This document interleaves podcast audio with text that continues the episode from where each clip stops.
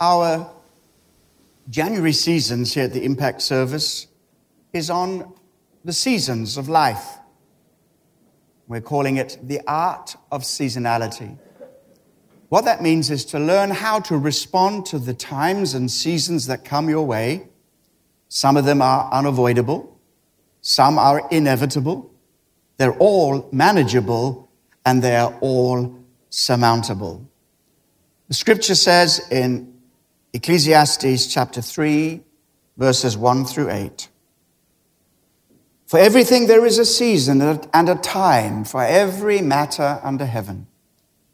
A time to be born and a time to die, a time to plant and a time to pluck up what is planted, a time to kill and a time to heal, a time to break down and a time to build up, time to weep and a time to laugh, a time to mourn and a time to dance a time to cast away stones and a time to gather stones together, a time to embrace and a time to refrain from embracing, a time to seek and a time to lose, a time to keep and time to cast away, a time to tear and a time to sow, a time to keep silence and a time to speak, a time to love and a time to hate a time for war and a time for peace.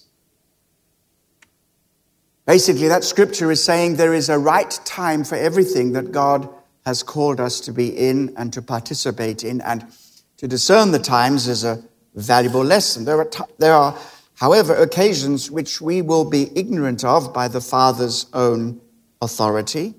In Acts chapter 1, verse 7, after the resurrection, Jesus spent time with them, and then he was about to ascend to heaven. And they said, Listen, are you at this time going to restore the kingdom to Israel? And Jesus said, It's not for you to know the times and seasons that the Father has fixed by his own authority.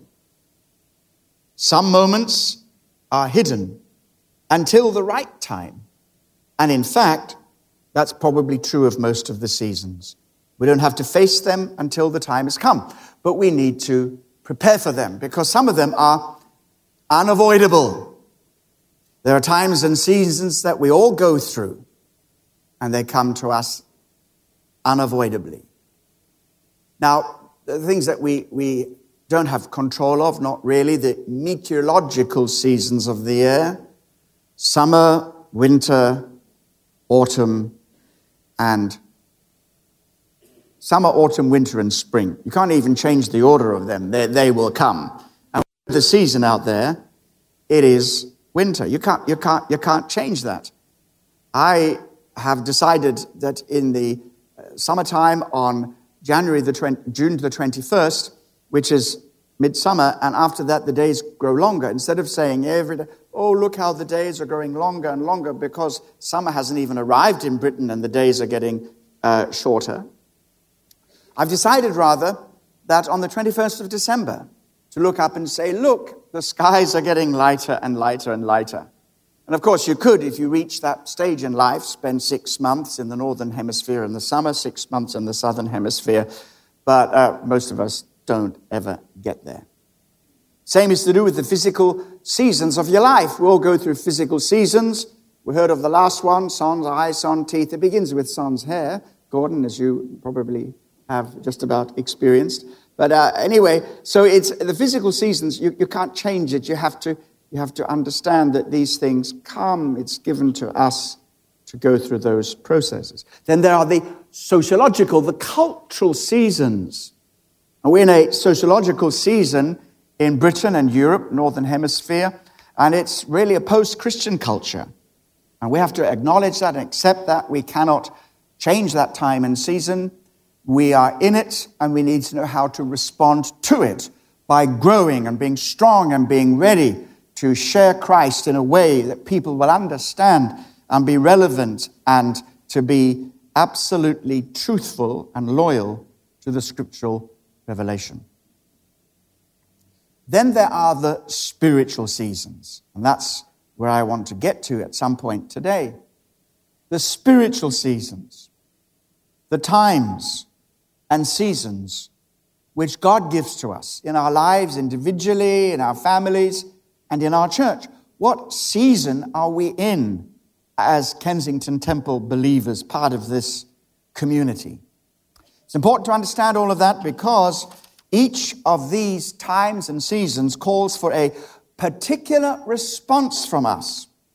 They will help us create a particular cadence and rhythm as we realistically learn to respond to sometimes the things which are unavoidable but can be profitable if we learn the art of seasonality. Well, Caughey quoted the seven ages of man, and what you see on the screen is a picture painted in 1838 of William Mulready, who illustrated the speech. Far the way to your left, we have the infant. Next, we have that child going to school, and then up in the balcony in true Romeo and Juliet fashion, we have uh, the lovers. And then, right on the other side, with the helmet, we have the man who is hiding his beard like the pard, like the leopard. And he is a soldier doing his duty. And then next to him is the judge, the person who's carrying that responsibility.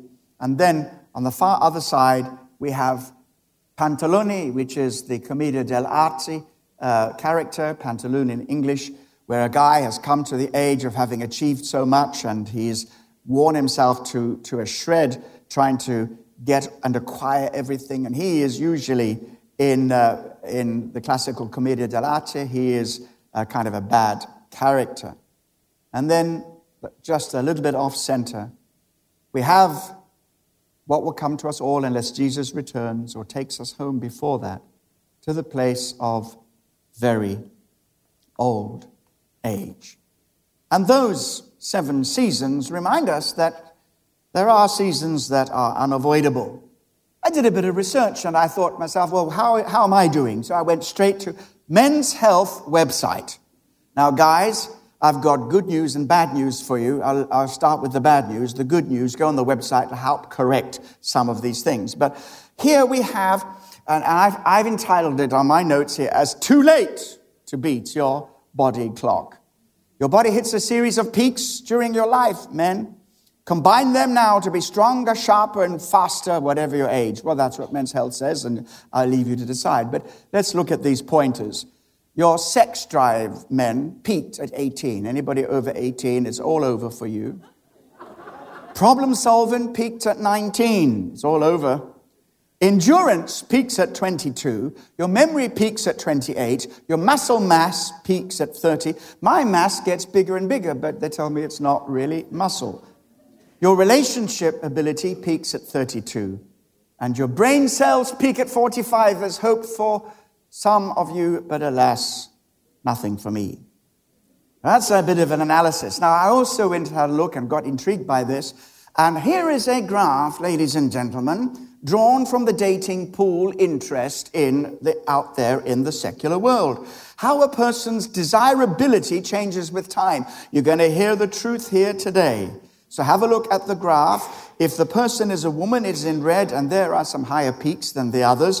And for the, if it's a man, there are some longer peaks. So you can just about say that if you're a woman, your desirability, according to the worldly thinking of dating, peaks at the age of 2021. After that, you go downhill, and the man peaks a little bit later and manages, I don't know who conducted this survey, probably was a man, manages to stay on top just for a little bit longer.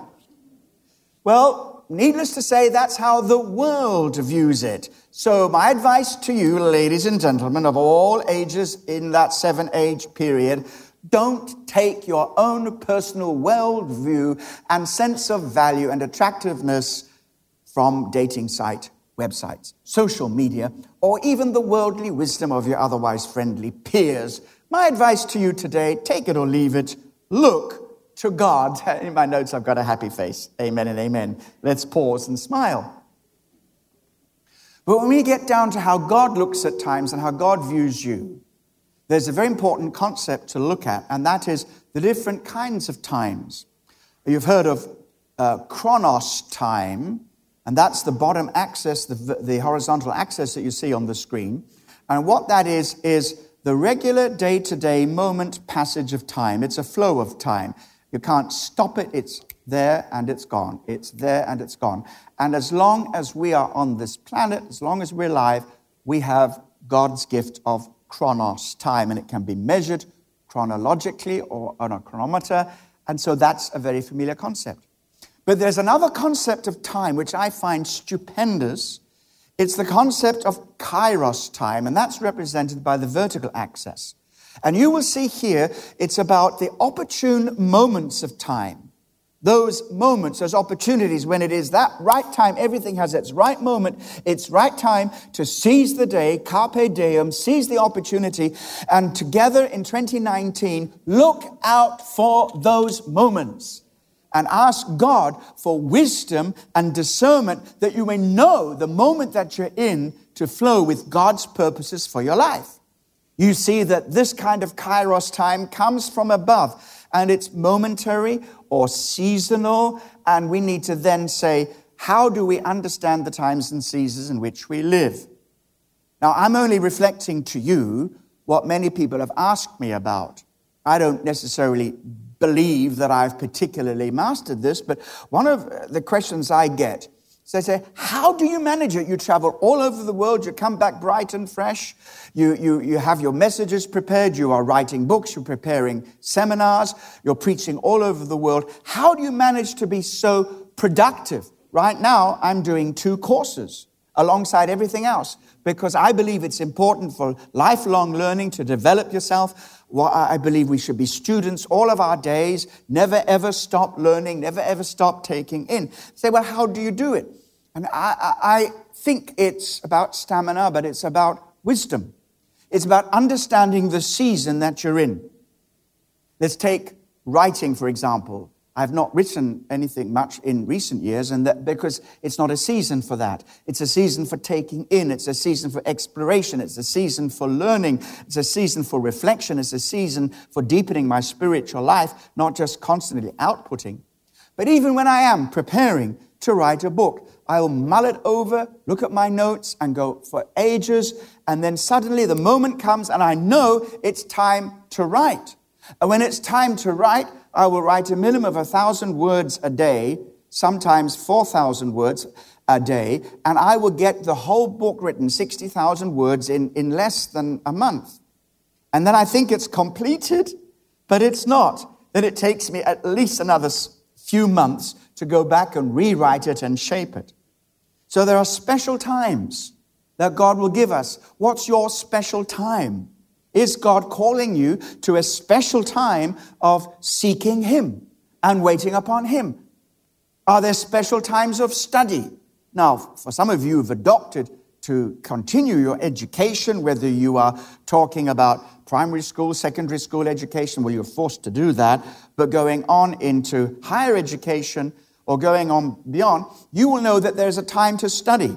Dr. R.T. Kendall, who'll be joining us in a few weeks' time, at a certain age in his life, um, he was, came over to Britain and he spent, I think, five years, I think it was that, full time study at Oxford University. And um, you could have been tempted to think, well, why, don't you, why are you still studying? You are already a mature person, you've already achieved a great deal.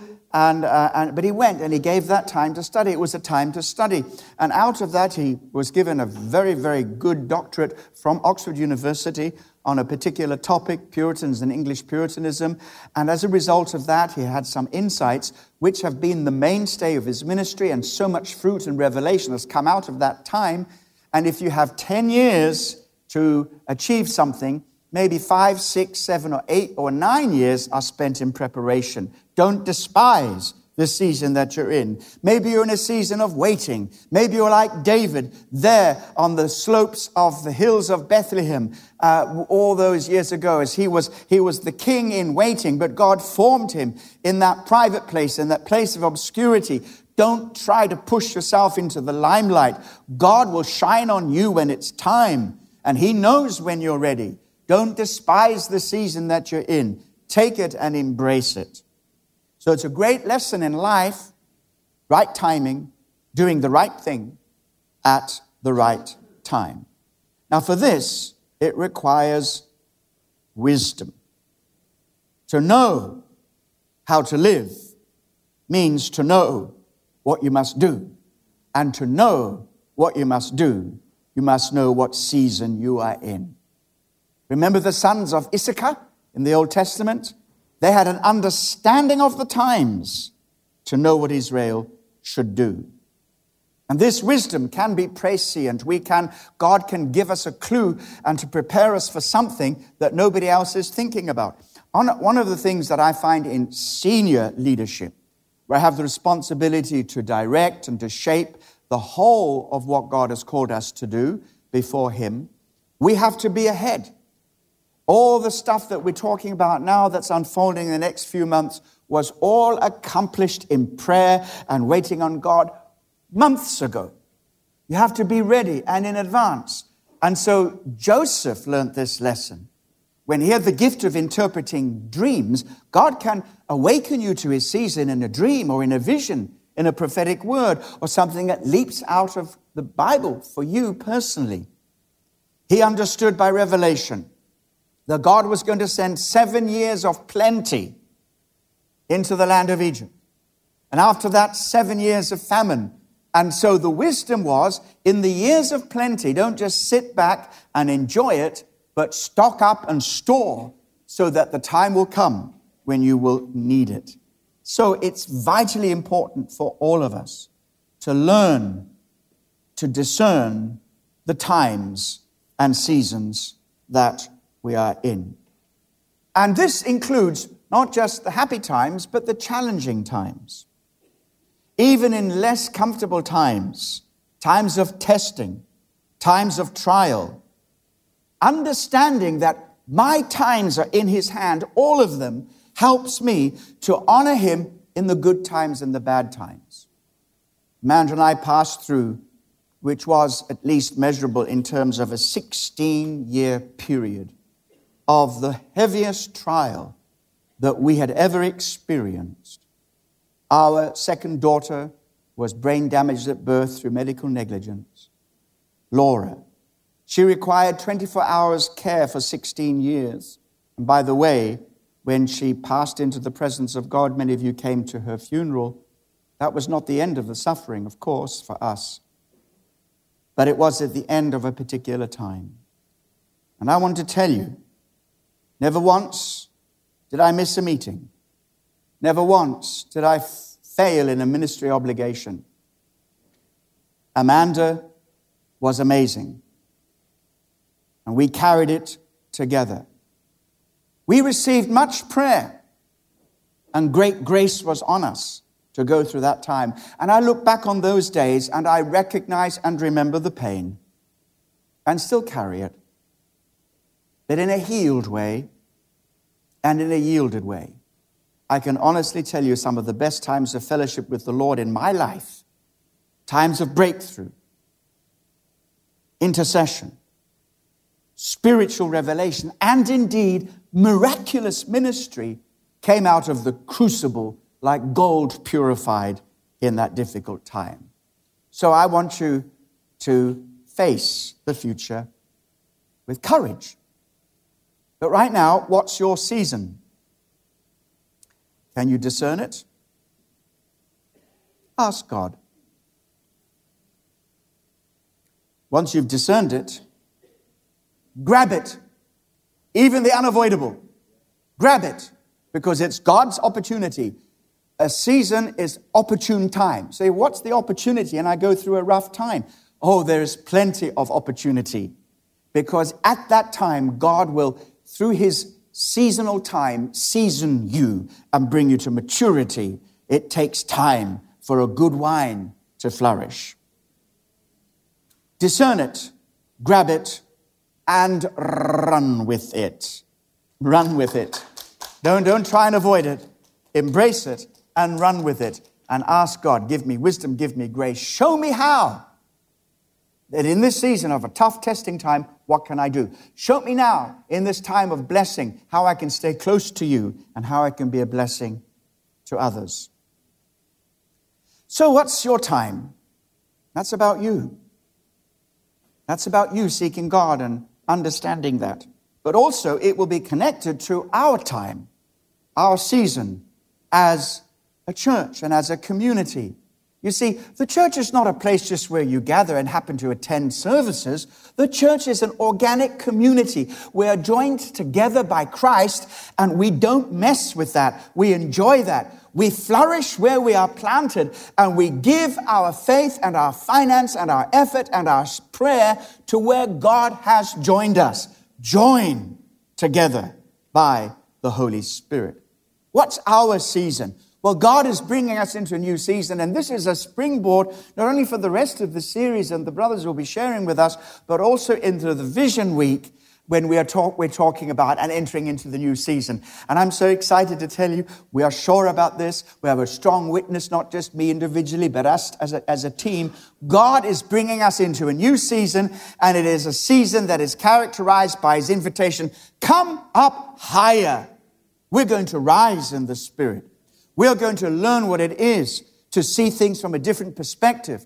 And we're going to see the power of the presence of God and the manifestation of the Holy Spirit.